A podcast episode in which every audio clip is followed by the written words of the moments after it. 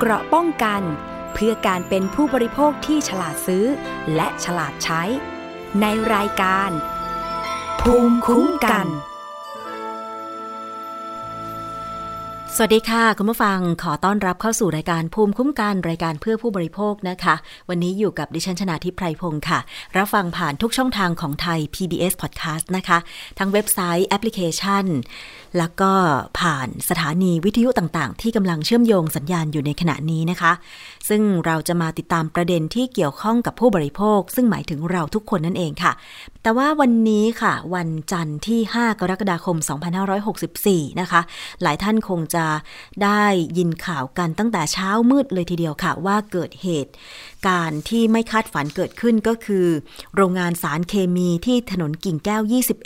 เขตจังหวัดสมุทรปราการระเบิดนะคะ ซึ่งแรงระเบิดเนี่ยก็สร้างความเสียหายเป็นวงกว้างค่ะ ทั้งไฟไหม้นะคะ โรงงานที่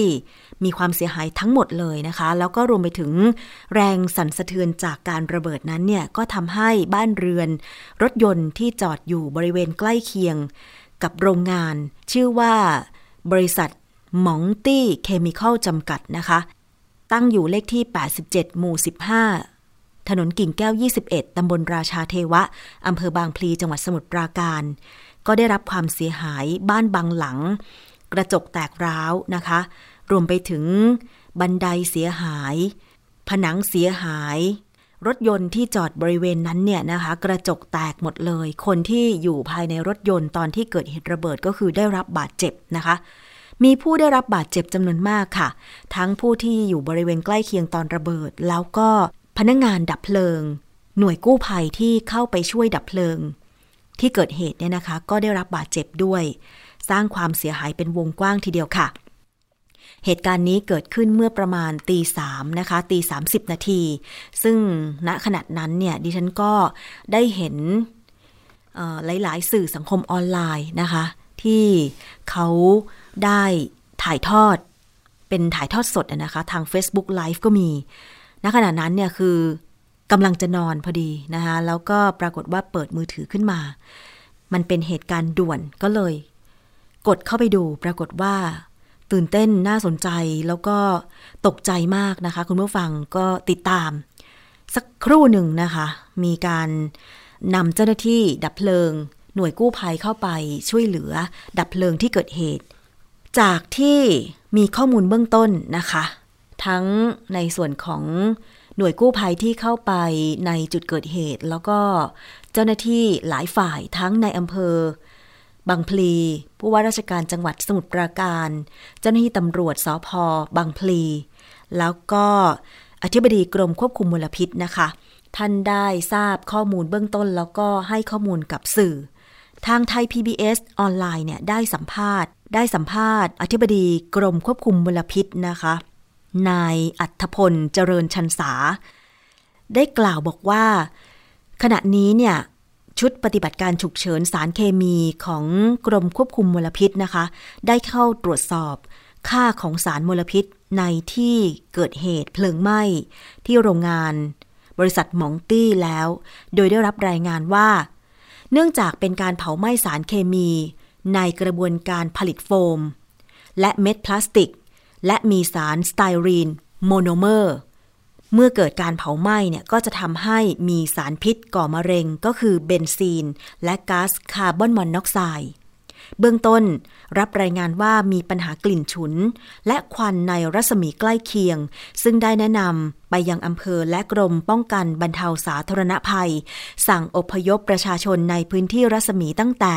1-5 กิโลเมตร ออกจากพื้นที่เพื่อป้องกันอันตรายจากมลพิษค่ะ นายอัธพลกล่าวว่า ขณะนี้นะคะยังไม่สามารถสรุปสาเหตุของไฟไหม้ครั้งนี้ได้ว่ามาจากสาเหตุอะไร เพราะทำให้มีการระเบิดที่รุนแรง น่าจะมาจากความร้อนภายในโรงงาน ทั้งนี้กำลังลงพื้นที่ร่วมกับชุดปฏิบัติการฉุกเฉินสารเคมี เนื่องจากในกระบวนการดับไฟครั้งนี้ ไม่สามารถใช้น้ำฉีดพ่นได้ต้องใช้โฟม ในการควบคุมเพลิงนะคะ ในตอนที่มีการ รายงานว่าเพลิงไหม้ใหม่ ๆ แล้วก็มีการถ่ายทอด Facebook Live ในช่วงประมาณตีสามตีสี่เนี่ย เห็นว่าเจ้าหน้าที่ที่เข้าไปดับเพลิง ในเบื้องต้นก็คือใช้น้ำในการดับเพลิงนะคะจากภาพข่าวที่ปรากฏออกมาด้วย ซึ่งถ้าเป็นสารเคมีสไตรีนเนี่ย จริง ๆ แล้วอย่างที่อธิบดีกรมควบคุมมลพิษบอกก็คือว่า มันต้องใช้โฟมสำหรับการดับเพลิง นะคะ ถึงจะควบคุมเพลิงได้ แล้วเห็นบอกว่าล่าสุดที่มีการรายงานว่าขอให้ประชาชน แล้วก็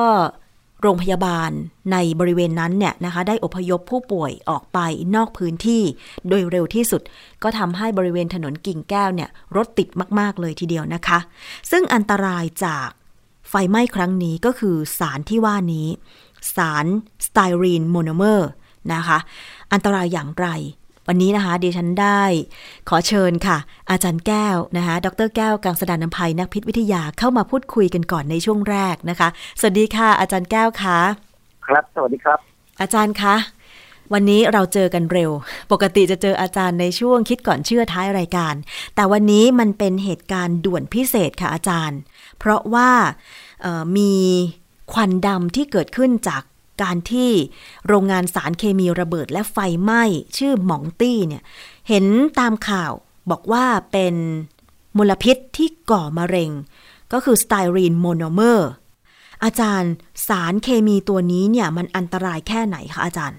สารอะไรก็ตามที่เป็นโมโนเมอร์ ให้คิดไว้ก่อนเลยว่าอันตรายมาก เพราะว่ามันเป็นสารที่ว่องไวนะฮะความที่มันเป็นโมโนเมอร์เนี่ย มันสามารถที่จะเปลี่ยนจะเป็นโพลิเมอร์ได้ ด้วยกระบวนการหลายวิธีนะมีหลายวิธีการ ทีนี้เจ้าตัวที่เป็นปัญหาวันนี้ก็คือสไตรีนเนี่ย ผมไปค้นดูข้อมูลของวิกิพีเดียเนี่ย ดูข้อมูลแล้วประหลาดใจมากแล้วก็ตกใจด้วยนะ คือเขาบอกว่าสไตรีนเนี่ย ปกติเขาจะเก็บที่เขาเอามาไว้ในแทงก์เนี่ย มันมักอยู่ในรูปของของเหลว liquid คือเขาคงใช้ความดันสูงเนี่ย แก๊สอัดให้กลายเป็นของเหลวนะก็ประหยัดที่ด้วยหนึ่งนะฮะทีนี้สารสไตรีนเนี่ยโดยปกติโดยตัวมันเองแล้วเนี่ยมันสามารถจะเปลี่ยนจากสไตรีนโมโนเมอร์ไปเป็นโพลีสไตรีนได้โดยธรรมชาติเลยค่อยๆเปลี่ยนนะฮะโดยไม่ต้องมีอะไรไปช่วยเลยอธิบายความว่าอยู่ในในแทงนะฮะแต่นี้การเปลี่ยนมันเนี่ย มันเป็นปฏิปฏิกิริยาที่ปล่อยความร้อนออกมา ปล่อยความร้อนออกมา แล้วก็มีข้อมูลว่าถ้าในแทงเนี่ยถ้ามีความร้อนสูงประมาณสักร้อยองศาเซลเซียสเนี่ยมันจะเกิดเร็วขึ้น คือประมาณสองเปอร์เซ็นต่อชั่วโมงนะฮะแล้วคราวนี้ปกติเนี่ยเขาจะต้องใส่สารบางตัวลงไป เพื่อยับยั้งการเกิดการสร้างโพลิเมอร์ ในขณะที่ยังไม่ต้องการ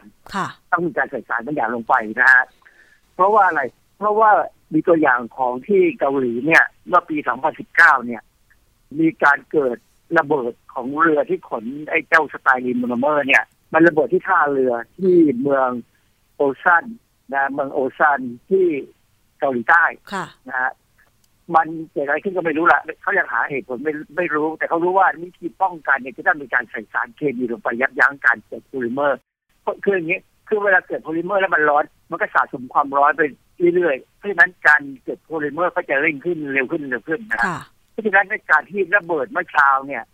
ผมก็ไม่แน่ใจว่ามันเกิดความผิดพลาดตรงไหน แต่ว่าสองสาเหตุที่แน่ๆคือมันมีความร้อนขึ้น หรืออาจจะมีปัญหาเกี่ยวกับการใส่สารยับยั้งอะไรก็ตามนี่ต้องไปถามพวกวิศวกรที่เขาดูแลโรงงานนะว่าเป็นยังไงปัญหายังไงสารสไตรีนเนี่ยจริงๆแล้วเนี่ย National Toxicology Program ซึ่งเป็น หน่วยงานของกระทรวงหน่วยงานหลักใหญ่หนึ่งเลยละของอเมริกานะฮะเป็นหน่วยงานที่ดูแลเกี่ยวกับสารเคมีทั่วไปทั้งหมดเลยเอ่อแล้วเขาจะพิสูจน์ว่าสารอะไรเป็นสาร carcinogen หรือเป็นสารก่อมะเร็งไหมเนี่ย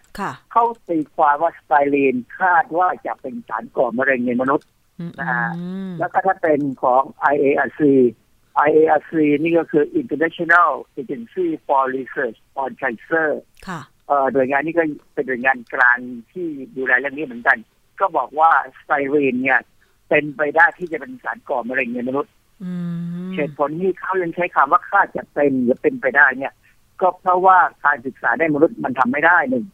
สองสิ่งที่จะมาเป็นข้อมูลคือต้องทำระบาดวิทยา แล้วทีนี้ระบาดวิทยาเนี่ย มันก็คือต้องเกิดอุบัติเหตุในคน และมีการเก็บข้อมูลไปเรื่อยๆนะซึ่ง ความจริงแล้วเคยมีข้อมูลมีปัญหาเกิดขึ้นเหมือนกันในอินเดีย ซึ่งข้อมูลก็คงยังเก็บอยู่ ค่ะ ประเด็นคือสารไซรีนเนี่ยมีการศึกษาในสัตว์ทดลองบ้างพอสมควร ความที่มันเป็นสารที่เป็นแก๊สเนี่ยทำให้การศึกษาที่ยากมาก ค่ะ ห้องปฏิบัติการที่ศึกษาได้จะได้มาห้องปฏิบัติการที่ระดับสูงมากเลยที่จะป้องกันต้องไอ้ซิกาลรหลุดรอดของสาร ต้องซิลให้ดีเลยใช่ไหมคะ มันมีระดับที่จะใช้เครื่องมือค่อนข้างพิเศษที่ผมเข้าใจว่าบ้านเรายังไม่มีนะค่ะเพราะฉะนั้นงานวิจัยในบ้านเราเนี่ยคงไม่มี ปัญหาที่กังวลประเด็นแรกที่สำคัญคือมันอาจจะก่อให้เกิดมะเร็งไม่เลือดขาวค่ะเหตุผลก็คือว่ามันเข้าไปทำให้เกิดการกลายพันธุ์ได้ในเซลล์ของเม็ดเลือดขาว พอกลายพันธุ์แล้วเม็ดเลือดขาวจะกลายเป็นเซลล์ที่เป็นมะเร็งเม็ดเลือดขาวเนี่ยเป็นเซลล์ที่แบ่งตัวเก่ง เพราะฉะนั้นถ้ามันแบ่งตัวแล้วมันคุมไม่ได้เนี่ยมันจะกลายเป็นมะเร็งเลยอืมดังนั้นเนี่ย คนที่จะมีปัญหาหลักของสไตรีนเนี่ยก็คือพวกที่ทำงานในโรงงานกรรมกรหรือว่าเจ้าหน้าที่นะในเมืองนอกเนี่ยหลายๆประเทศเนี่ยนะเขาจะมีการใช้เครื่องมือเนี่ยที่จะตรวจวัดบรรยากาศค่ะคืออากาศที่อยู่ในโรงงานเนี่ยว่ามีระดับการปนเปื้อนในระดับระดับเท่าไหร่ และจะมีระดับหนึ่งที่ก็จะต้องเตือนภัยให้คนอพยพ นะฮะอันนี้เป็นเรื่องที่ทั่วๆไป อาจารย์กลิ่นมันเป็นยังไงคะสไตรีนเนี่ยมันเหมือนแก๊สหุงต้มไหมคะกลิ่นมันหอมหวานๆอุ้ย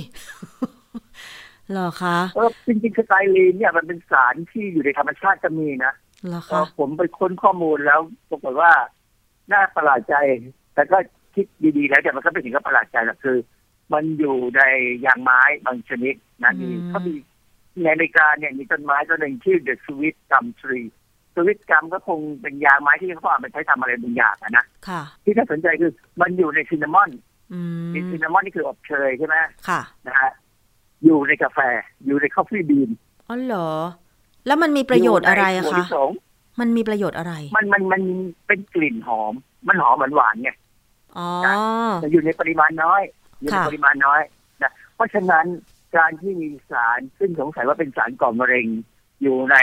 ซินนามอน อยู่ในคอฟฟี่บีนอยู่ในพีนัทหรือในถั่วลิสงอะไรเนี่ยนะอันนี้คือเหตุผลหนึ่งที่บอกว่าอาหารพวกเนี้ยต้านมะเร็งได้ เพราะอะไร เพราะว่าความที่มันเป็นสารก่อมะเร็งปริมาณน้อยๆเนี่ย มันจะไปกระตุ้นกระบวนการทำลายสารก่อมะเร็งอื่นๆได้อืมนะต้องน้อยๆนะเพราะฉะนั้นการกินอาหารที่มีเครื่องเทศพวกเนี้ยหรือว่ามีหรือดื่มกาแฟ หรือกินถั่วลิสงบ้างปริมาณพอเหมาะเนี่ยค่ะ มันก็ช่วยทำให้ระบบทำลายสารพิษเราเนี่ยแข็งแรงค่ะนะเพราะฉะนั้นสไตรีนมันก็มันอย่างที่บอกครับผมผมพูดบ่อยนะว่าสารเคมีเนี่ยมีทั้งประโยชน์และโทษขึ้นค่ะกับปริมาณเท่านั้นเอง อาจารย์แล้วสไตรีนอันนี้โมโนเมอร์ที่เขาใช้ในโรงงานอุตสาหกรรมนี่ก็คือ ใช้ทำเม็ดพลาสติกใช่ไหมคะ เห็นบอกว่าในโรงงานนี้เนี่ยก็คือผลิตกล่องโฟม ผลิตโฟม ใช่แล้ว คือสไตรีนโมโนเมอร์เนี่ยเอาไปสร้างเป็นโพลีสไตรีนนั้นเนี่ยเขาจะไปทำเป็นพวกโฟมค่ะผลิตภัณฑ์ที่เป็นพวกโฟมต่างๆนะเป็นจานพลาสติกก็ได้นะหรือถาดพลาสติกก็ได้ค่ะเอ่อหรือเป็นโฟมขาวๆที่เราใส่ในบรรจุภัณฑ์อะเวลาส่งสิ่งของทางไปรษณีย์เนี่ยค่ะเม็ดโฟมหรือว่าเป็นตัวโฟมขาวๆเป็นที่เราใช้เป็นกันกระแทกอะเอาไปใช้ทำไอ้โฟมที่เราใช้หัดว่ายน้ำทำแผ่นฉนวนกันความร้อนในอาคารอืมตลอดไปจนถึงทำไม้แขวนเสื้อ ไม้บรรทัดทำวิดีโอเทปอะวิดีโอเทปที่เราไม่ค่อยได้ใช้แล้วนะค่ะ ทำตลับเทปที่เราก็เลิกใช้ไปแล้วอะนะค่ะ เพราะฉะนั้นก็มีการใช้บ้างพอสมควร แล้วโฟมพวกเนี้ยถ้าเราเอาไปเผาเมื่อไหร่เนี่ยนะมันจะปล่อยสไตลีนออกมาใหม่ ค่ะ ซึ่งเป็นเรื่องที่เขาบอกบอกอยู่ตลอดเวลาว่า อย่าเผาโฟมเด็ดขาดนะ ให้พยายามกำจัดให้ถูกวิธี อาจารย์แล้วปริมาณเท่าไหนที่สูดเข้าไปแล้วจะเป็นอันตรายกับ ร่างกายมนุษย์นะคะอาจารย์ เพราะว่ามีการประกาศเตือนให้อพยพผู้ที่อยู่ใกล้โรงงานหมิงตี้หรือหมองตี้เนี่ยนะคะ อยู่ซอยกิ่งแก้ว 21 เนี่ย ในรัศมี 5 กิโลเมตร ให้อพยพโดยเร่งด่วน ซึ่งทำให้ทั้งโรงพยาบาลก็คือโรงพยาบาลในบริเวณนั้นเนี่ยนะคะ ก็คือโรงพยาบาลจุฬารัตน์9แอร์พอร์ตเนี่ย ต้องเร่งอพยพผู้ป่วยทั้งหมดพร้อมกับเจ้าหน้าที่ ดิฉันเห็นภาพแล้วก็น่าเห็นใจ น่าสงสารมาก ๆ เลย เพราะว่าเจ้าหน้าที่พยาบาลหรือบุคลากรทางการแพทย์ก็ต้องใส่ชุด ที่เป็นการป้องกันหน้ากากครบชุดเลย เพราะว่า ผู้ป่วยเนี่ยก็มีผู้ป่วยโควิดอยู่ด้วยนะอาจารย์ แล้วก็ผู้ป่วยทุกคนก็ต้องอพยพออกจากพื้นที่ไปก่อน แล้วก็รวมไปถึงประกาศว่าตอนนี้ถ้าใครต้องไปตรวจรักษาหรือตรวจโควิดที่โรงพยาบาลจุฬารัตน์9แอร์พอร์ตเนี่ยขอให้เลื่อนตรวจไปก่อน จนกว่าสถานการณ์จะดีขึ้น อันนี้ก็น่าเห็นใจนะคะ จากเจ้าหน้าที่โรงพยาบาลแห่งนี้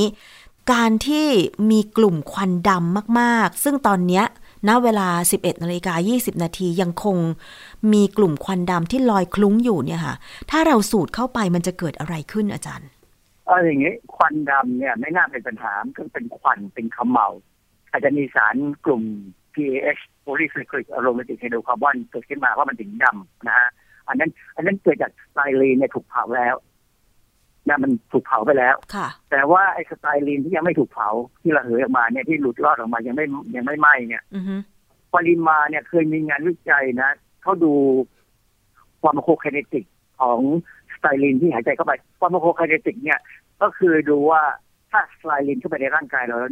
เราแล้วเนี่ย มันจะเกิดอะไรขึ้นบ้าง จะเปลี่ยนแปลงไปยังไงบ้าง ระดับที่ยังไม่ค่อยมีอันตรายมากก็คือประมาณสองร้อย ส่วนในในล้านส่วนสองร้อย ppm นะสไตรีนเนี่ย ส่วนใหญ่เราจะหายใจเข้าไปใช่หายใจเข้าไปแล้วเนี่ย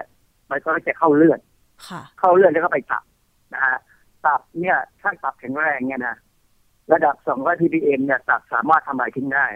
ภายในยี่สิบสี่ชั่วโมงเนี่ยทำลายทิ้งได้นะเพราะฉะนั้นเออจริงๆเนี่ยผมผมพยายามนึกภาพนะถ้าผมตัวผมเองได้มาอยู่แถวนั้นเนี่ยจะทำยังไง ผมจะปวดพัดลมเป่าให้อากาศเนี่ย มันกระจายตัวออกไปเยอะมากคือ อย่าอยู่ในที่อับลมเด็ดขาด เพราะว่าถ้าระดับมันสูงขึ้นมาเนี่ย ก็จะมีอันตราย เพราะว่าอันตรายที่เกิดจากสไตรีนที่เขารู้จากพวกคนงานที่ทำงานเนี่ยนะก็คือว่า มันมันมีผลเวลาหายใจเข้าไปเนี่ยมันมีผลต่อระบบประสาทยังไงคะนะมึนงงเงี้ยเหรอคะ มึนงงและมองค่อยใช้คำว่า color vision change ก็คือมีการเปลี่ยนแปลงในการมองเห็นนะเอ่อมีความรู้สึกเหมือนกินเหล้าอ๋อ เหมือนลักษณะเมาเมาการตอบสนองการตอบสนองอะไรก็ช้า คือมันมันจะเสียสมาสมาธิก็ไม่ดีเลยนะแล้วอาจจะมีอาการเดินเซคือระบบประสาทเราเนี่ยรวนนะฮะค่ะข่าวดีอันนี้เอ่ออันนี้เป็นข่าวดีหน่อยไว้กันนะว่าไซรีนเนี่ยความจริงแล้วเนี่ย มันจะถูก มันจะทำลายตัวเองในอากาศนะ ภายในวันสองวันบางส่วนมันจะไปแล้ว ไม่ตกค้างเหรออาจารย์ถ้ามันลงมันลงไปอยู่ในน้ำในดินได้พอสมควรนะ แต่ว่ามันก็จะค่อยๆที่จะสลายตัวไปได้ มีแบคทีเรียบางชนิดในดินในน้ำเนี่ย สามารถทำลายมันทิ้งไปได้ คือหมายความว่าถ้าสไตรีนมันคลุ้งอยู่ในอากาศวันสองวันมันทำลายตัวเองได้ แต่ว่าพอมันตกลงไปพื้นดินล่ะคะอาจารย์ มันอยู่ได้นานเท่าไหร่สมควร แต่ไม่นานไม่นาน ผมไปเจอเอกสารหนึ่งชื่อ toxicological profile for styrene เป็นของหน่วยงานของ CDC อเมริกาเนี่ยนะเขาก็ให้ข้อมูลซึ่งมันเยอะมากผมยังอ่านไม่จบนะเพิ่งอ่านอยู่ เพียงแต่ว่ารู้ว่าถ้ามันกระจายออกมาเนี่ยเราต้องออกจากพื้นที่นั้นก่อน ถูกแล้วที่อพยพนะฮะอพยพแล้วอาจจะต้องดูว่ามีระบบการอะไรนั่นระบายอากาศหมายความว่ามีลมธรรมชาติเข้ามาสักแค่ไหนคือพยายาม dilute มันหรือทำให้มันเจือจางให้มากที่สุดเท่าที่จะมากได้อ๋อหมายความว่า ถ้ามีบ้านอยู่แถวนั้นก็ต้องเปิดหน้าต่างระบายอากาศใช่ไหมอาจารย์ อย่าปิดไว้ดีกว่าปิดไว้ก่อนในบ้านอ๋อโอเคแล้วรอให้เราอย่าอยู่ในนั้น ถ้าเราไม่อยู่ได้เนี่ยเป็นไปหาที่อยู่กับญาติได้ได้ดีแต่ว่าถ้าอยู่ในในบ้านเนี่ยปิดให้นั่น แล้วถ้ามีแอร์ก็ใช้ air condition เปิดแอร์ไปนะอย่าอยู่ในที่ที่อับอากาศมากนะถ้าไม่มีแอร์นะคือแอร์เนี่ยมันจะทำให้เราอยู่ได้ บ้านที่ติดแอร์เนี่ย เขามักจะพยายามปิดไม่ให้ความร้อนเข้าไป ซึ่งก็พอจะช่วยได้บ้างแต่ถ้าบางหมู่บ้านอย่างที่ผมเห็นในข่าวเนี่ยห่างไม่ถึงกิโลเนี่ยหมู่บ้านนั้นไม่ควรจะอยู่เด็ดขาดนะรีบออกเลย เพราะว่ามันมันระเบิดขนาดหน้าต่างแตกอะนะฮะเราอาจจะต้องหวังว่าช่วงนี้มันมีลมพัดพอสมควรนะที่จะกระจายสารที่พวกนี้ออกไปได้คือในปริมาณต่ำ ไม่มีปัญหาเท่าไหร่นะฮะมันยังมันพอทนไหวอะไรนะแต่ว่าถ้าปริมาณสูงอย่างที่ในโรงงานเนี่ยน่ากลัวมากที่จังน่ากังวลคือเจ้าหน้าที่กู้ภัยที่เข้าไปนี่แหละใช่อาจารย์เพราะว่าตอนที่ระเบิดใหม่ ๆ ช่วงประมาณตีสามตีสี่เนี่ย ภาพที่ปรากฏหลังจากนั้นของเจ้าหน้าที่กู้ภัยก็คือว่าบางคนเนี่ยเขาอาจจะเหนื่อย หายใจไม่ทันนะคะคือมีหมวก นิรภัยแล้วมีหน้ากากนิรภัยแล้วเนี่ยนะคะ บางจังหวะเนี่ยเขาต้องดึงหน้ากากอนามัย หน้ากากนิรภัยลงมาทำให้เขาเนี่ยอยู่บริเวณในจุดเกิดเหตุกำลังดับเพลิงอยู่แต่ว่าเขาดึงหน้ากากออกมาแบบเนี้ยเขาจะสูดสารสไตรีนโมโนเมอร์เข้าไปเต็มๆไหมอาจารย์แบบนี้ ผมอยากจะบอกว่าหน้ากากพวกนั้นไม่ช่วยเหรอคะต้องใส่หน้ากากแบบไหนที่จะช่วยป้องกันน่าจะเป็นหน้ากากเฉพาะเลยหน้ากากที่เราเรียกว่าไอ้มดแดงเนี่ยโอ้ ไม่ใช่หน้ากากที่ N95 เขาด้วยใช้ใช่ไหมในอาจารย์ ยิ่งกว่าเองก็ถึงว่ามันเป็นหน้ากากที่มีมีมีไส้กรองพิเศษหน้ากากที่เขาใช้ในสงครามอะไรอย่างเงี้ยอ๋อเออแต่มีอันหนึ่งที่ผมกำลังนึกอยู่ในใจว่าถ้าจำเป็นต้องใช้หน้ากากอนามัยเนี่ย สิ่งที่น่าจะทำคือต้องพยายามทำให้มันชื้นอ๋อเพราะว่าอะไรสไตลีนไม่ละลายน้ำนะเพราะฉะนั้นถ้าเราถ้าอากาศมันชื้นเนี่ยมันจะติดอยู่ผิวนอก ถ้ามันจะเข้ามาเนี่ยนะมันจะไม่ซึมผ่านน้ำเข้ามาไม่ คือมันเหมือนกับจะเป็นการถ้าความชื้นเนี่ยน่าจะช่วยป้องกันได้บ้างพอสมควร ไม่ให้มันเข้าไปผ่านผ่านไอตัวตัวหน้ากากได้นะฮะเพราะฉะนั้นคือถ้าคำแนะนำของอาจารย์ก็คือว่าถ้าเราไปอยู่ในสถานการณ์ที่มีการกระจายของสารเคมีสไตรีนโมโนเมอร์แบบนี้ ทางที่ดีที่สุดก็คือว่าพยายามปิดจมูก แล้วว่าถ้ามาหาหน้ากาก มาสวมได้ก็คือว่าพยายามทำให้หน้ากากมันเปียกไว้ก่อนใช่ไหมอาจารย์ เพื่อจะให้ตัวสารเคมีเนี่ยมันติดอยู่บริเวณด้านนอกของหน้ากากใช่ไหมอาจารย์ คือคือเวลาเราต้องผ่านควันหรือผ่านอะไรก็ตามเนี่ยเวลาไฟไหม้เนี่ยนะค่ะเขาแนะนำว่าให้ใช้ผ้าชุชุบบน้น้ำอ่าำแล้วปิดจมูกค่ะนั่นแหละให้ให้กันนะฮะคือสารที่อยู่ในควันในยส่วนใหญ่จะไม่ละลายน้ำอ๋อเพราะฉะนั้นถ้าผ้าผ้ามันชื้นมันมันมีความชื้นเนี่ย มันก็จะสามารถจะ พอจะดักเอาไว้ดักเอาไว้ไม่ให้มันละลายเข้ามานะค่ะฮะซึ่งอันนี้ต้องถามผู้เชี่ยวชาญจริง ๆ แต่ว่าจริง ๆ แล้วเนี่ยจะต้องใส่หน้ากากเฉพาะ เพราะฉะนั้นผมว่าระบบการกู้ภัยของบ้านเราเนี่ย ไม่พร้อมอืมนะไม่พร้อมเลย ในเรื่องของชุด ในเรื่องของชุดที่จะป้องกันอันตรายนะ คือมันน่าจะมีใหม่มีได้แล้ว เราควรจะมีงบประมาณหรือระดมเงินอะไรก็ตามเนี่ยช่วยให้เจ้าหน้าที่กู้ภัยเนี่ย ให้เขา ปลอดภัยในขณะที่เขามีจิตที่จะเข้าไปช่วยคนอื่นนะค่ะกรณีเนี่ยคือคือสไตลีนเนี่ยนะเป็นสารที่มันมีผลกับระบบภูมิคุ้มกันทานแน่ๆเหรอคะคือมันเป็นสารที่ผมดูข้อมูลแล้วเนี่ย มันเป็นสารที่ทำให้ภูมิต้านทานเนี่ย ลดลงได้ในเวลาที่ผ่านไป เพราะฉะนั้นสิ่งที่จะตามมาในระยะยาว ของคนที่สัมผัสสารพวกนี้คือต้องดูแลว่าภูมิต้านทานต่ำลงไหมอืมถ้าต่ำลงเนี่ยต้องพยายามทำให้มันสูงขึ้นมาให้ได้ ซึ่ง มันก็พอมีวิธีการนะนะค่ะเราเคยพูดถึงเรื่องการกินกินสมุนไพรบางอย่าง เช่น อาหารไทยนี่แหละหนึ่งนะอีกอันหนึงก็คือพวกตรีปลายาตรีปลาเนี่ยมันเป็นยาที่กระตุ้นภูมิต้านทานได้ค่ะเหตุผลอย่างนี้เพราะว่าในข้อมูลของอเมริกาเนี่ย มันเป็นสารไปกดภูมิต้านทาน คือการกดภูมิต้านทานเนี่ย ในระยะยาวทำให้ความเสี่ยงต่อการเป็นมะเร็งเนี่ยโดยเฉพาะมะเร็งเม็ดเลือดขาวเนี่ยสูงขึ้นค่ะนะเพราะฉะนั้นคนที่ทำงานหรือคนที่สัมผัส สารพิษพวกเนี้ยถ้าเป็นไปได้พยายามแยกตัวไปอยู่ในที่ใหม่ ที่อือฮึไม่มีสารพิษพวกนี้ค่ะนะคือความจริงอย่างพนักงานกู้ภัยเนี่ยนะเขาควรจะมีการเปลี่ยนชุดเข้าไปอือฮึชุดใหม่เข้าไปชุดเก่าออกไปอยู่ในบริเวณอื่นที่ห่างไกลไปเลยที่อากาศบริสุทธิ์เลยค่ะเพื่อช่วยให้มันมีการร่างกายจะพยายามกำจัดมันทิ้งอยู่แล้วนะถ้าแข็งแรงพอค่ะถ้าตับไตไส้พุงแข็งแรงพอเนี่ยมันกำจัดออกไปได้ ค่ะ ซึ่งเห็นบอกว่าก็มีการอพยพทั้งประชาชนโดยรอบ แล้วก็เจ้าหน้าที่กู้ภัย เจ้าหน้าที่ดับเพลิง ออกไปพื้นที่นั้นหมดแล้วนะคะ แต่ว่าน่าจะคงเหลือเฉพาะผู้เชี่ยวชาญ จริง ๆ ที่บอกว่าทางกรมควบคุมมลพิษก็จะเข้าไปตรวจในพื้นที่นะคะ น่าจะเป็นหน่วยงานที่รับผิดชอบโดยตรง แต่อาจารย์บ้านที่อยู่ไกลๆสักสิบกิโลเมตร อะไรอย่างเงี้ยถ้าแบบได้กลิ่น มันมันจะเป็นกลิ่นที่อาจารย์บอกหอมหวานเงี้ยเราจะแยกได้ยังไงอาจารย์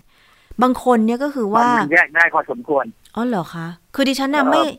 ไม่เคยได้กลิ่นเอ่อสไตรีนโมโนเมอร์อะค่ะอาจารย์ก็เลยไม่รู้มันกลิ่นยังไง คือเราไม่เคยได้กลิ่นหรอกเพราะเราไม่มีเหตุผลต้องไปศึกษามันนะนะทีนี้เขาบอกถ้ามันเข้มข้นมากๆเนี่ยกลิ่นมันจะออกเหม็นแต่ว่าเหมือนอยากจะหอมเคยได้กลิ่น เอ๊ะไม่แน่ใจเหมือนกันว่าการเผาโฟมนี่เคยไหม มันเหมือนเผาขยะ แบบว่าพลาสติกเหม็นๆไหมนั่นเลยนั่นอันนั้นเยอะแยะนั่นหมายความว่านั่นแหละถูกต้องอ๋อถ้าเราลองเผาโฟมดูเนี่ยเราจะได้กลิ่นของมันแหละค่ะซึ่งมีหลายอย่างผสมกันแต่เป็นสไตรีนโมโนเมอร์เนี่ยออกมาด้วยนะค่ะเพราะฉะนั้นอาจจะใช้กลิ่นโฟมไฟที่ที่ไฟไหม้นะค่ะคือหมู่บ้านเนี่ย ถ้าอยู่ในทิศทางใต้ลมหมายความว่าลมพัดมาจากโรงงานมาถึงบ้านเขาเนี่ย อันตรายอือฮึแต่ถ้าอยู่เหนือลม มันก็ไม่มาใช่ไหมลมมันก็พัดไปทางนั้นค่ะซึ่งก็ต้องดูคนที่อยู่แถวนั้น รัศมีห้ากิโลสิบกิโลเนี่ย ต้องสังเกตแล้วล่ะนะว่า เราจะอยู่ไหวไหมถ้าแนะนำดีที่สุดก็คือย้ายก่อนค่ะหาที่อื่นอยู่ก่อนสักสัปดาห์หนึ่งเพราะว่าสัปดาห์หนึ่งก็คงจะพอจะบรรเทาได้แล้ว เพราะว่ามันกระจายไปแล้วมันก็สลายตัวได้พอสมควรเนี่ยนะภายในวันสองวันเนี่ยเพราะฉะนั้น ผมก็ว่าตั้งสติให้ดีๆแล้วดู แต่ปัญหาคืออย่างโรงพยาบาลที่เขาอพยพเนี่ยถูกต้องเลยค่ะเพราะโรงพยาบาลเนี่ยคนที่อยู่ในนั้นหลายๆคนพวกคนไข้นี่ก็ไม่แข็งแรงอยู่แล้วนะยิ่งคนเป็นโควิด -19 นี่ ภูมิต้านทานเขาก็ต่ำอยู่แล้วนะอาจารย์ ปัญหาคือมันเข้าปอด มันเป็นปัญหากับปอดทั้งคู่ เพราะฉะนั้นน่ากลัวมากค่ะ อาจารย์แล้วทีนี้พูดถึงว่าการอนุญาตตั้งโรงงานสารเคมีแบบเนี้ย จริง ๆ แล้วในทางปฏิบัติในฐานะนักพิษวิทยามีข้อเสนออะไรไหมคะ ประการที่หนึ่งเนี่ยเราสังเกตไหมว่าประเทศใหญ่ ๆ อย่างเยอรมันสวิตเซอร์แลนด์อะไรพวกเนี้ยโรงงานสารเคมีเขาน้อยมาก เขาย้ายไปอยู่ในประเทศอื่น เช่น อินเดียอือฮึนะเคยมีการพยายามย้ายไปอยู่ไต้หวันอยู่สักพักหนึ่งพอไต้หวันเจริญขึ้นมากๆโรงงานก็ย้ายมาอยู่ประเทศอื่นค่ะไต้หวันก็ไม่ค่อยมีโรงงานสารเคมีแล้วจีนยังพอมีบ้างในบริเวณที่เป็น เป็นภูมิประเทศที่เขาเรียกว่าเขาแยกๆออกไปเช่นทะเลทรายอะไรอะไรเนี่ยนะค่ะเขาก็อยู่ได้ก็พอสมควรนะฮะแต่จีนก็มาลงทุนในบ้านเราพอสมควรใช่นะฮะผมเข้าใจว่าโรงงานเนี่ยเป็นของจีนไต้หวันนะค่ะที่ที่ระเบิดเนี่ยทีนี้ปัญหาคือว่าเมื่อมีโรงงานที่เป็นสารเคมีซึ่งระเหยได้อย่างเงี้ยนะบริเวณข้างๆใกล้ๆโรงงานเนี่ยควรจะเป็นที่ปลอดไม่มีคนอยู่นี่ประประเด็นคือว่าพอมีคนงานเขาเนี่ย เราก็เหมือนกับว่าบอกเจริญ ก็มีคนสร้างบ้านเข้าไปหาโรงงาน ความจริงโรงงานบางแห่งเนี่ยก็จะตั้งในที่ที่มันแบบต้นทุนถูกอยู่แล้ว คือไม่ค่อยมีคนอยู่อะไรเงี้ยค่ะคือโรงงานต้องการที่จะอยู่ใกล้ชายทะเล เพราะก็ต้องส่งของออกอืมนะฮะใช่แต่ว่ามันมันไม่เรื่องถูกต้องอะนะ เพราะว่าชายทะเลเนี่ยลมก็พัดดีเพราะฉะนั้นที่เกิดปัญหาขึ้นมาเนี่ยจะมีการระบายอากาศดี แต่ระบบของบ้านเราเนี่ยไม่คำนึงมั้งว่า บางครั้งเนี่ยต้องกำหนดห้ามการสร้าง บ้านคนใกล้อืมโรงงานค่ะต้องกำหนดระยะที่พอเหมาะที่ความจริงเรามีคนที่มีเรื่องมีความรู้เรื่องนี้ดีค่ะเพียงแต่พูดไปแล้วไม่มีคนฟังหรือเปล่านะอืมอย่างกรณีสมมติผมยกตัวอย่างบ้านผมเนี่ย ผมอยู่พุทธมณฑลสายสองเนี่ยค่ะตอนที่มีการสร้างถนนลอยฟ้าเนี่ย ก็มีการออกกำหนดเลยว่าตั้งแต่สายสี่ลงมาถึงสะพานพับปิ่นเกล้าเนี่ยค่ะจะต้องเป็นพื้นที่สีเขียวอ๋อไม่มีการสร้างโรงงานค่ะ ผมว่าเป็นพระคุณอย่างสูงเลยของคนที่คิดเรื่องนี้นะค่ะแต่ว่าปัจจุบันมีคนพยายามจะเปลี่ยนพุทธมณฑลสายสามสายสองให้กลายเป็นพื้นที่สีม่วง สีม่วงคือมีคือโรงงานได้สร้างโรงงานได้ผมว่าประมาณนั้นนะนะผมได้ข่าวแล้วผมไม่สบายใจผมว่ามันเป็นการทรยศหักหลังประชาชนมากๆเลยถ้าทำอย่างนั้นนะฮะอืมคือบริเวณที่จะเป็นพื้นที่สีเขียวเนี่ยคือ คนจะไปอยู่กันค่อนข้างเยอะค่ะและจะต้องเป็นบริเวณที่มีต้นไม้เยอะ ซึ่งจะเป็นปอดค่ะส่วนพื้นที่ที่เป็นโรงงานเนี่ย ต้องอย่าให้มีคนเข้ามาอยู่ ไม่ควรจะมีการอนุญาตปลูกสร้างหมู่บ้านอย่างอย่างที่ผมเห็นในในข่าวเนี่ยค่ะหมู่บ้านสวยๆสี่ร้อยหลังเนี่ยอยู่ประมาณเจ็ดร้อยเมตรจากโรงงานจะสร้างเข้าไปได้ยังไงอะคืออยู่ที่การอนุญาตให้ปลูกสร้างด้วยหรือเปล่าอาจารย์ เพราะว่าไม่ใช่อยู่ๆจะไปปลูกคือสร้างได้เลย คือคนอนุญาตเนี่ยเขาไม่มีความรู้ทางพิษวิทยานะแต่ว่าจริง ๆ แล้วการพวกนั้นกำหนดผังเมืองเขาก็น่าจะมีขอบข่ายอยู่แล้วนะอาจารย์ คือถ้าทำตามทฤษฎีเนี่ยเขาต้องมีนักพิษวิทยาอืมที่เข้าไปดูแลเรื่องนี้ด้วยค่ะนะฮะคือผังเมืองเราเนี่ย พอเริ่มต้นกำหนดที่ตรงไหนเนี่ยจะดูดีดีค่ะแต่อย่างนั้นก็จะมีการเปลี่ยนนู่นเปลี่ยนนี่ ซึ่งผมว่ามันเป็นเรื่องที่ทำให้คนไม่อยากอยู่ประเทศนี้ไงอืม เพราะว่าจริง ๆ กฎระเบียบเขียนไว้ดี แต่ว่าปฏิบัติจริงเนี่ย มันมีช่องโหว่อยู่ใช่ไหมอาจารย์ มันไม่ใช่ช่องโหว่หรอกมันเป็นความมักได้ อืมที่คนจะเอาประโยชน์ค่ะนะฮะผมว่าถ้าเรามาลื้อกันดีๆ เนี่ย คือโรงงานเนี่ย จริงๆแล้วก่อนที่จะรับโรงงานอันตรายเข้ามาในบ้านเราเนี่ยคิดให้ดี และต้องพยายามหาตำแหน่งที่อยู่แล้ว ไม่มีใครเข้าไปยุ่งกับเขาแต่ว่าเขาต้องออกทะเลได้สะดวก ซึ่งค่ะก็ต้องคิดให้ดีว่าอยู่ตรงไหนเพราะว่า ชายทะเลเราจริง ๆ แล้วก็คือแหล่งท่องเที่ยวขึ้นหาเงินได้มากกว่า โรงงานลักพวษกณะนี้ขอซะงโรงอีกงานพวกนี้ที่ซ้อืมำเนี่ยเพราะฉะนั้นเนี่ยการที่มีนโยบายจะไปสร้างอะไรที่ปักใต้เนี่ยที่จะพยายามทำหมูพิคมอุตสาหกรรมซึ่งรับประกันได้ไหมว่าจะไม่มีโรงงานแบบนี้เข้าไปอยู่เนี่ยชาวบ้านก็ถึงจะสู้แค่ตายไง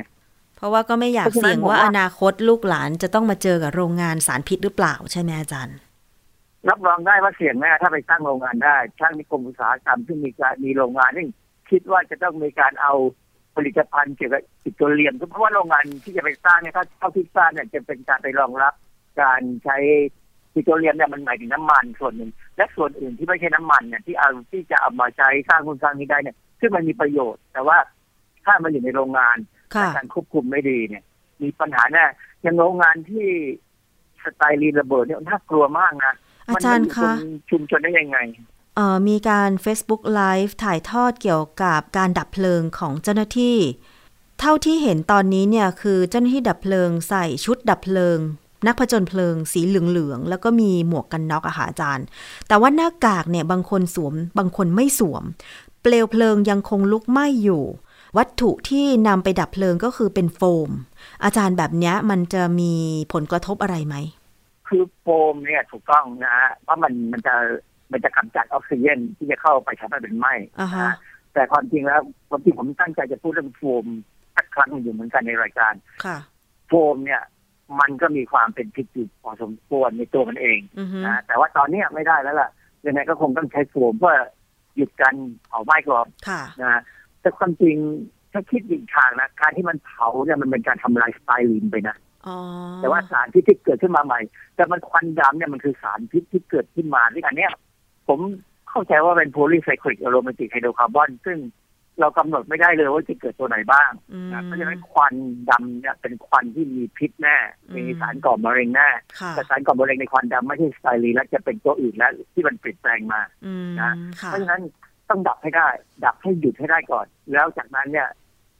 อาจจะต้องทำไงก็ตามที่ต้องให้มันระบายได้และที่สำคัญคือเขาบอกว่ามันมีแท้งใหญ่ซึ่งใหญ่กว่าที่ระเบิดเนี่ยค่ะโอ้โหซึ่งไม่อยากคิด อันนี้ก็เป็นเหตุการณ์ที่เกิดขึ้นแบบไม่คาดฝัน แล้วก็อันตรายมาก ๆ เลยทีเดียวนะคะ กับการที่โรงงานสารเคมีซึ่งภายในตามข่าวที่ออกมาก็คือมีสารสไตรีนโมโนเมอร์นะคะกำลังลุกไหม้แล้วก็เป็นกลุ่มควันดำต้องอพยพประชาชนในรัศมี 5 กิโลเมตรออกไป แล้วก็พยายามอย่างเต็มที่ในการดับเพลิงนะคะ เราจะติดตามสถานการณ์นี้ต่อ แล้วก็ต้องขอบคุณคำเตือนมาก ๆ ค่ะอาจารย์แก้วคะถึงอันตรายของสารพิษเหล่านี้ แล้วก็หวังว่าเจ้าหน้าที่ที่เข้าไปเอ่อยังจุดเกิดเหตุจะได้มีการป้องกันตัวเองรวมถึงประชาชนบริเวณนั้นด้วยนะคะ อาจารย์คะขอบคุณมากเลยค่ะครับสวัสดีครับ ค่ะ สวัสดีค่ะ ซึ่งจริงเดี๋ยวอีกสักครู่เราก็จะไปเจอกับอาจารย์ในช่วงคิดก่อนเชื่อนะคะ แต่ว่าช่วงนี้ค่ะเราไปเรื่องอื่นกันต่อนะคะไปติดตามการท่องเที่ยวที่จังหวัดภูเก็ตกันนิดนึงเพราะว่าหลายคนจับตามองอยู่หลังจากที่ นายกรัฐมนตรีเอ่ยนะคะรัฐมนตรีต่างๆ ถึงขั้นต้องบินไปที่จังหวัดภูเก็ต เพื่อต้อนรับนักท่องเที่ยวกลุ่มแรกที่มาท่องเที่ยวตามโครงการ Sandbox นะ คือ Sandbox เนี่ย ท่านนายกพูด เกี่ยวข้องกับประสาททราย แต่เมื่อไปอ่านข้อมูลจริง ๆ แล้วเนี่ย Sandbox ก็คือมันเป็นคำที่เขาใช้ในวงการทดสอบออวงจร อินเทอร์เน็ตไอทีอิเล็กทรอนิกส์ต่างๆ ที่แยกวงจรออกมา เวลาจะทดสอบวงจรอะไรอย่างเงี้ยนะคะว่าไม่ให้เกี่ยวข้องไปมีผลกระทบกับส่วนอื่นๆ เขาก็เลยแยกตัวออกมาเพื่อทำการทดสอบเขาเรียกว่า Sandbox นะ เท่าที่ดิฉันได้อ่านคำนี้นะคะ ได้ได้ฟังจากผู้ที่มีความรู้ด้านนี้เนี่ยนะคะอะจะยังไงก็แล้วแต่คือความหมายของการเปิดการท่องเที่ยวของภูเก็ตก็น่าจะหมายถึงว่า เปิดรับนักท่องเที่ยวต่างชาติให้อยู่ในเกาะภูเก็ต เพื่อส่งเสริมให้เกิดกระตุ้นการหมุนเวียนทางเศรษฐกิจนะคะผู้ประกอบการโรงแรม ร้านขายสินค้าต่างๆ ในภูเก็ตเนี่ยก็จะได้มีรายได้จากนักท่องเที่ยวต่างชาติ ซึ่ง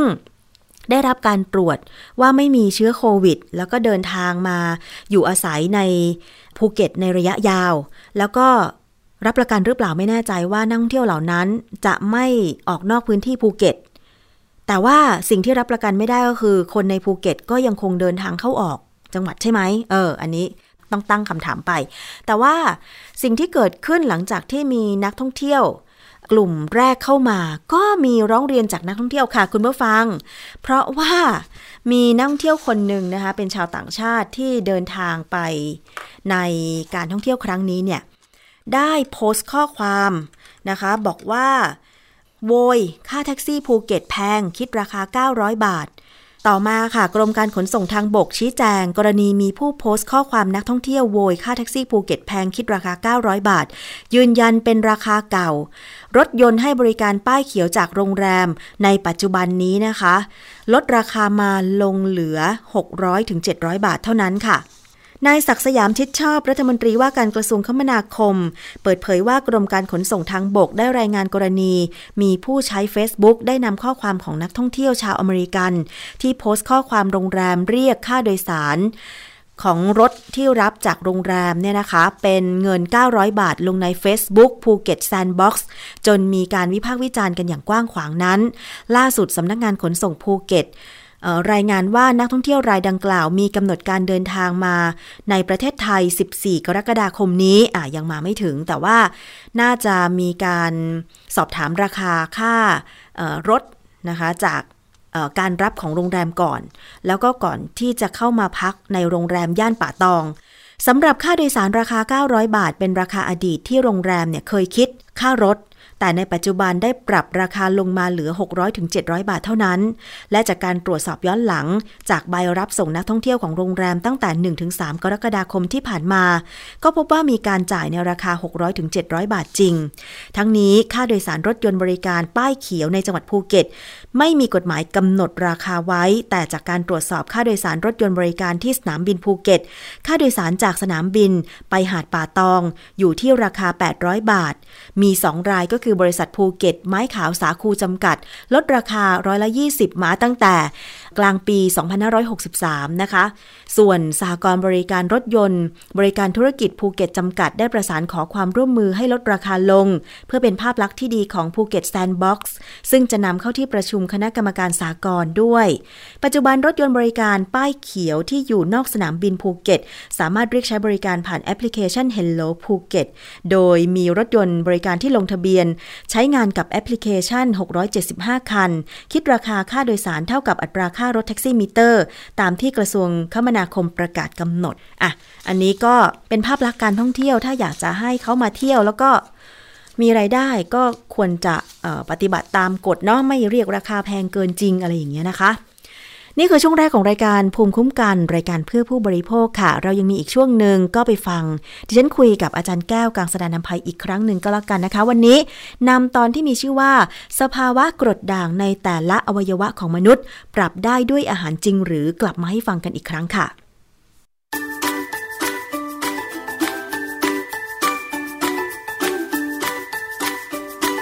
ช่วงคิดก่อนเชื่อ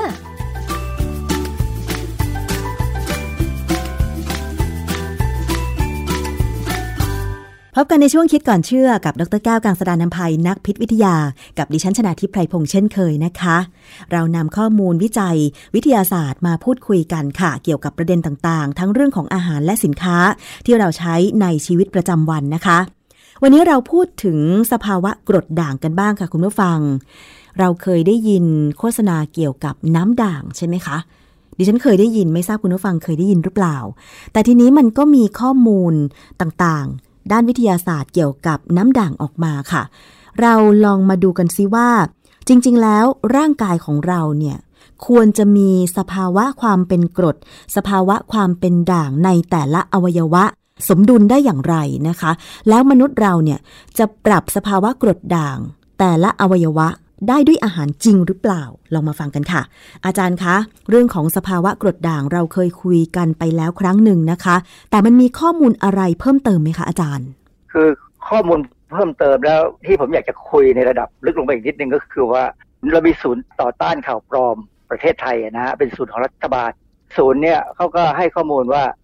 ตามที่ได้มีข่าวปรากฏในสื่อออนไลน์ต่างๆ ในประเด็นเรื่องน้ำด่างหรือน้ำอะคลน์เนี่ยนะ ช่วยป้องกันมะเร็งได้เนี่ย ทางศูนย์ต้านข่าวปลอมเนี่ยเขาก็บอกว่าตรวจสอบแล้วนะโดยออยเลย พบว่าประเด็นดังกล่าวเนี่ยเป็นข้อมูลเท็จนะฮะทีนี้มันก็มีการแชร์ข้อมูลนี้ไปตลอดเวลาแล้ว และมีการขายค่ะ จะเห็นว่าบางเว็บเนี่ยเขาขายเครื่องทำน้ำด่างอืมซึ่งมีหลายแบบ เคยเห็นแบบหนึ่งที่เกาหลีทำมาขายแล้วบ้านเรา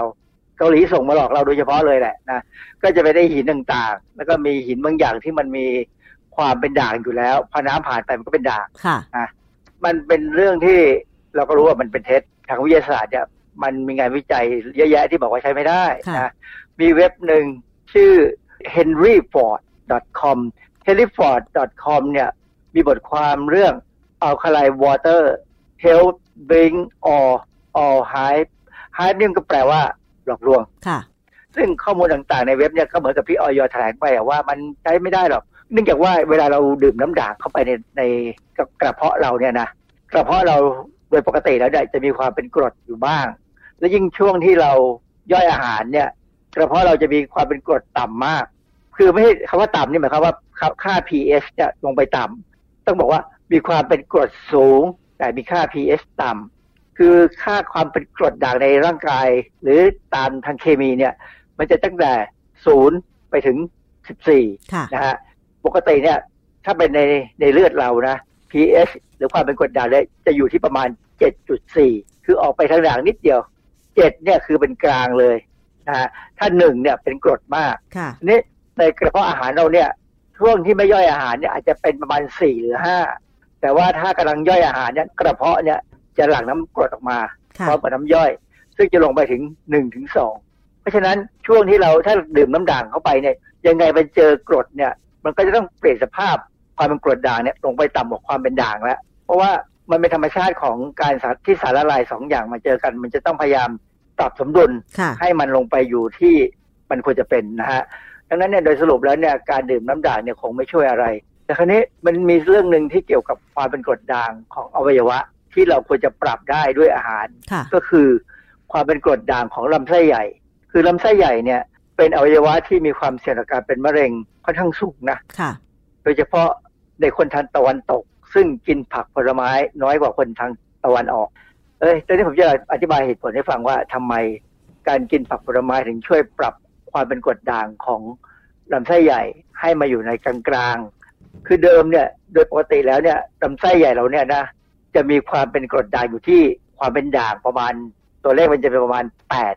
นะตัวเลขความเป็นกรดด่างอยู่ที่แปดค่ะเหตุที่มันเป็นแปดเพราะว่าในลำไส้เล็กเราเนี่ย ตอนที่เราย่อยอาหารเนี่ย เราปรับความเป็นกรดด่างให้เป็นประมาณ 8.1 ถึง 8.3 เพื่อความเหมาะสมในการทำงานของเอนไซม์ในลำไส้เล็ก มันต้องปรับประมาณนั้น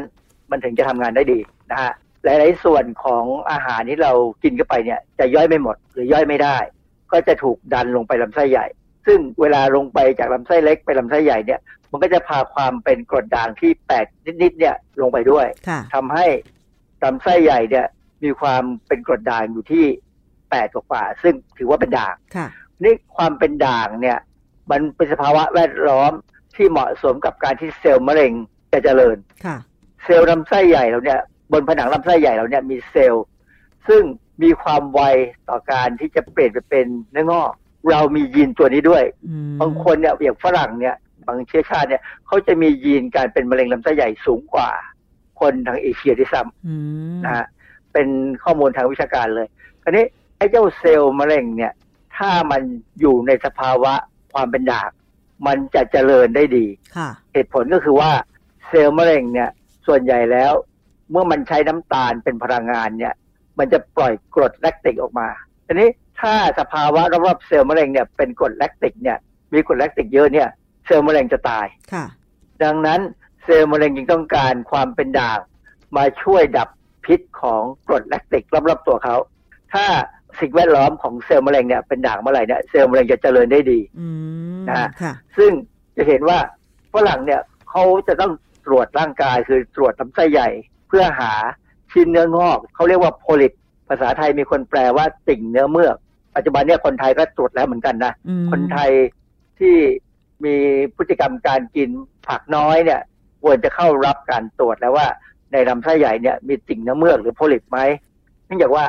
ลำไส้ใหญ่เขาก็จะมีความเป็นออกเป็นทางด่าง แต่ว่าถ้าใครก็ตามที่กินผักผลไม้ค่อนข้างเยอะ และเป็นผักที่มีทั้งส่วนที่นิ่มกับส่วนที่แข็ง ส่วนที่แข็งเนี่ยมันจะเป็นส่วนของใยอาหารที่จะจับสารพิษออกจากร่างกายค่ะ แต่ส่วนที่นิ่มเนี่ยนะฮะอย่างเช่นสมมติเราพูดถึงส่วนที่แข็งของก้านคะน้าแต่ใบเนี่ยเป็นส่วนที่นิ่มนะฮะส่วนส่วนที่นิ่มเนี่ย เรากินเข้าไปแล้ว เราก็ย่อยไม่ได้หรอกเพราะเราจะไม่ย่อยพวกใยอาหารค่ะใยอาหารส่วนที่นิ่มก็จะลงไปถึงลำไส้ใหญ่ แล้วเป็นอาหารของแบคทีเรีย สายพันธุ์ที่ดีค่ะเช่น พวกแลคโตไบซิลัสซึ่งมีอยู่ในนมเปรี้ยวนี่แหละนะฮะค่ะแลคโตพวกแบคทีเรียที่เราเรียกว่าแลคโตไบซิลัสเนี่ย เวลาเขากิน ใยอาหารที่นิ่มๆเนี่ยอาจจะใช้คำว่า soluble fiber ก็ได้เนี่ยนะพอกินไปแล้วเนี่ยเขาจะปล่อยกรดแลคติกออกมา เพื่อปรับ pH รอบๆตัวเขาด้วย แล้วก็ปรับ pH ของลำไส้ใหญ่เนี่ยให้ออกไปทางกลางๆอืมทีนี้พอ P- พอ pH หรือความเป็นกรดด่างเนี่ยออกไปกลางๆเนี่ยไอ้เจ้าเซลล์เนื้อเมือกหรือสิ่งหรือโพลิป หรือเซลล์เนื้องอกอะไรก็ตามที่มันเกิดขึ้นเนี่ยในทุกคนที่มีอยู่บ้างเนี่ยนะมันก็เจริญไม่ได้มันก็อยู่อย่างนั้นค่ะอยู่เงียบๆดังนั้นเนี่ย เราจึงจะเห็นว่าลำไส้ใหญ่เนี่ยเป็นอวัยวะหนึ่งที่เราสามารถปรับ pH ให้เหมาะสมต่อการที่เราจะไม่เป็นมะเร็งได้อืมโดยการกินผักผลไม้ค่ะ ด้วยการกินผักผลไม้เท่านั้นเหรอคะสำหรับการปรับสภาวะกรดด่างในลำไส้ใหญ่นะคะ อย่างอื่นปรับได้ไหมอาจารย์ กินนมเปรี้ยวก็ได้ งั้นก็แสดงว่าภายในร่างกายของเราเนี่ยแต่ละส่วน มีสภาวะความเป็นกรดด่างกลางๆไม่เท่ากัน ใช่ไหมคะอาจารย์ ทุกอวัยวะส่วนใหญ่ไม่ค่อยเท่ากัน แต่ก็ออกไปกลางๆหรือ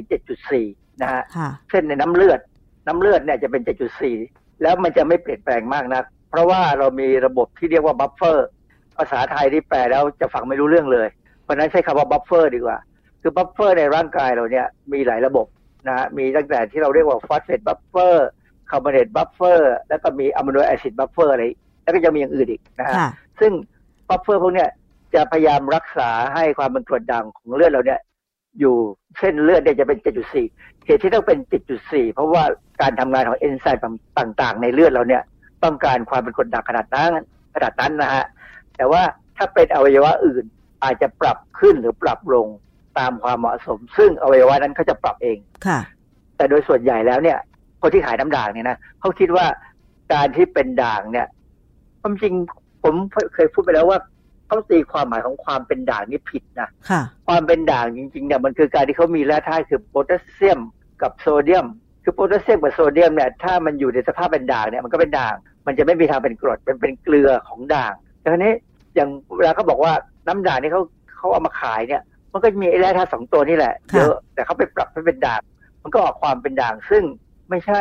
ร่างกายต้องการตัวแร่ธาตุไม่ใช่ต้องการความเป็นด่างค่ะ ซึ่ง เราสามารถได้แร่ธาตุพวกนี้จากผักผลไม้เหมือนกัน อืมค่ะ เพราะฉะนั้นแต่ละอวัยวะในร่างกายของเราในคนคนเดียวเนี่ย ต้องการความเป็นกลางของกรดด่างไม่เท่ากัน แต่ว่าร่างกายมันจะปรับเองอัตโนมัติใช่ไหมคะอาจารย์ ยกเว้นว่าถ้ามีบางครั้งที่ร่างกายเราอาจจะไม่ปกติ อันนี้คือภาวะกรดด่างมันก็จะผันผวนไปตามภาวะร่างกายหรือเปล่าอาจารย์ เป็นได้เหมือนกัน อันนั้นเป็นสภาสภาวะที่ไม่ปกติ แต่ว่าถ้าเป็นลำไส้ใหญ่เนี่ย เราสามารถปรับได้ด้วยอาหาร กล่าวได้ว่าเป็นอวัยวะเดียวนะที่ปรับได้ อีกอันที่จะปรับได้ก็คือเอ่อสภาวะความเป็นกรดด่างของไต ซึ่งอันนั้นเขาจะปรับด้วยยาอืมคือไตเนี่ย ถ้ามีปัญหาเป็นกรดมากไป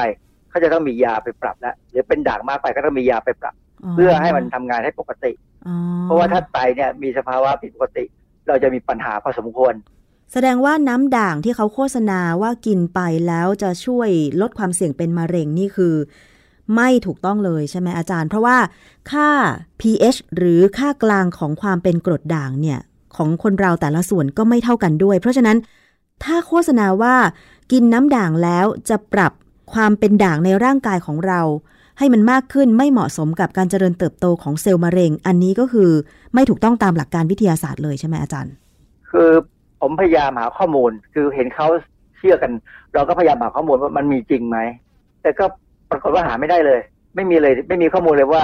การกินน้ำด่างเข้าไปแล้วเนี่ย ช่วยป้องกันมะเร็งอะไรได้นะครับเพราะว่าอย่างที่ผมพูดในตอนแรกไงว่าเซลล์มะเร็งเนี่ย มันชอบความเป็นด่าง แล้วมันจะไปป้องกันมะเร็งได้ยังไงในเมื่อมันไปชอบชอบความเป็นด่าง เวลาเราเลี้ยงเซลล์มะเร็งในหลอดทดลองเนี่ยนะเราต้องปรับสภาวะแวดล้อมให้เป็นด่างอืมเขาถึงจะอยู่ได้ค่ะ ถ้ามันเมื่อไหร่ก็ตามที่เป็นกลางหรือเป็นกรดเนี่ยเซลล์มะเร็งก็อยู่ไม่ได้เหมือนกันก็ไปเหมือนกันอ๋อค่ะลำไส้ใหญ่เนี่ยที่มีความเสี่ยงสำหรับคนที่อาจจะเอ่อไม่ชอบกินผัก หมายความว่าถ้าไม่กินผักเอ่อหรือว่ากินอาหารไม่ถูกส่วนเนี่ยภาวะความเป็นกรดด่างในลำไส้ใหญ่ก็จะไม่เป็นกลาง ซึ่งถ้ามันเป็นด่างก็จะเป็นด่างมากเมื่อไหร่มันก็จะเป็นด่าง ก็จะกลายเป็นว่าเสี่ยงต่อการที่เซลล์จะแบ่งตัวผิด หรือว่าเกิดเซลล์เนื้อร้ายขึ้นใช่ไหมอาจารย์ คือโดยปกติแล้วเนี่ยมันมีแล้วมันมีอยู่แล้ว เพียงแต่ว่าเราสามารถคุมได้ด้วยสภาวะกรดด่างในลำไส้ใหญ่นี่แหละอ๋อคือคนอย่างเอเชียเนี่ยเรากินผักเยอะค่ะนะเพราะฉะนั้นโอกาสเป็นมะเร็งพวกนี้จะต่ำเพราะว่าลำไส้ใหญ่ส่วนใหญ่เราจะเราจะมีความเป็นกรดด่างอยู่เป็นกลางกลางๆพอเป็นกลางกลางๆเนี่ยเซลล์มันก็อยู่เฉยอือฮึๆแต่เมื่อไหร่ก็ตามเนี่ยถ้าบางคนไปกินอาหารที่เป็นอาหารแบบตะวันตก คือกินเนื้อสัตว์เยอะกินผักน้อยลงอะไรเงี้ย ลำไส้ใหญ่เขาจะมีความเป็นด่างมากขึ้น ซึ่งอืมเป็นการส่งเสริมให้เซลล์มะเร็งที่ มันก็มีอยู่ทุกคนเนี่ยแหละ มันเริ่มแบ่งตัวขยายได้อืมเพราะฉะนั้นคนปัจจุบันนี้ที่กินผักน้อยลงเนี่ย จึงมีความเสี่ยงต่อการเป็นมะเร็งลำไส้ใหญ่มากขึ้น เราคนไทยเนี่ยเป็นมะเร็งลำไส้ใหญ่มากขึ้นกว่าเดิมค่ะ เราถึงพยายามแนะนำว่าพยายามกินผักผลไม้ให้ได้ครึ่งหนึ่งของมื้ออาหารเลย เพื่อความปลอดภัยค่ะ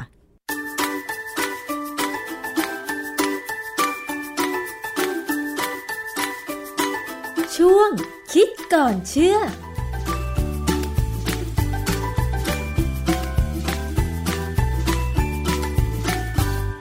และนี่ก็คือช่วงคิดก่อนเชื่อกับดรแก้วกังสดานนภัยนักพิษวิทยานะคะ ซึ่งเราจะมาพูดคุยกันถึง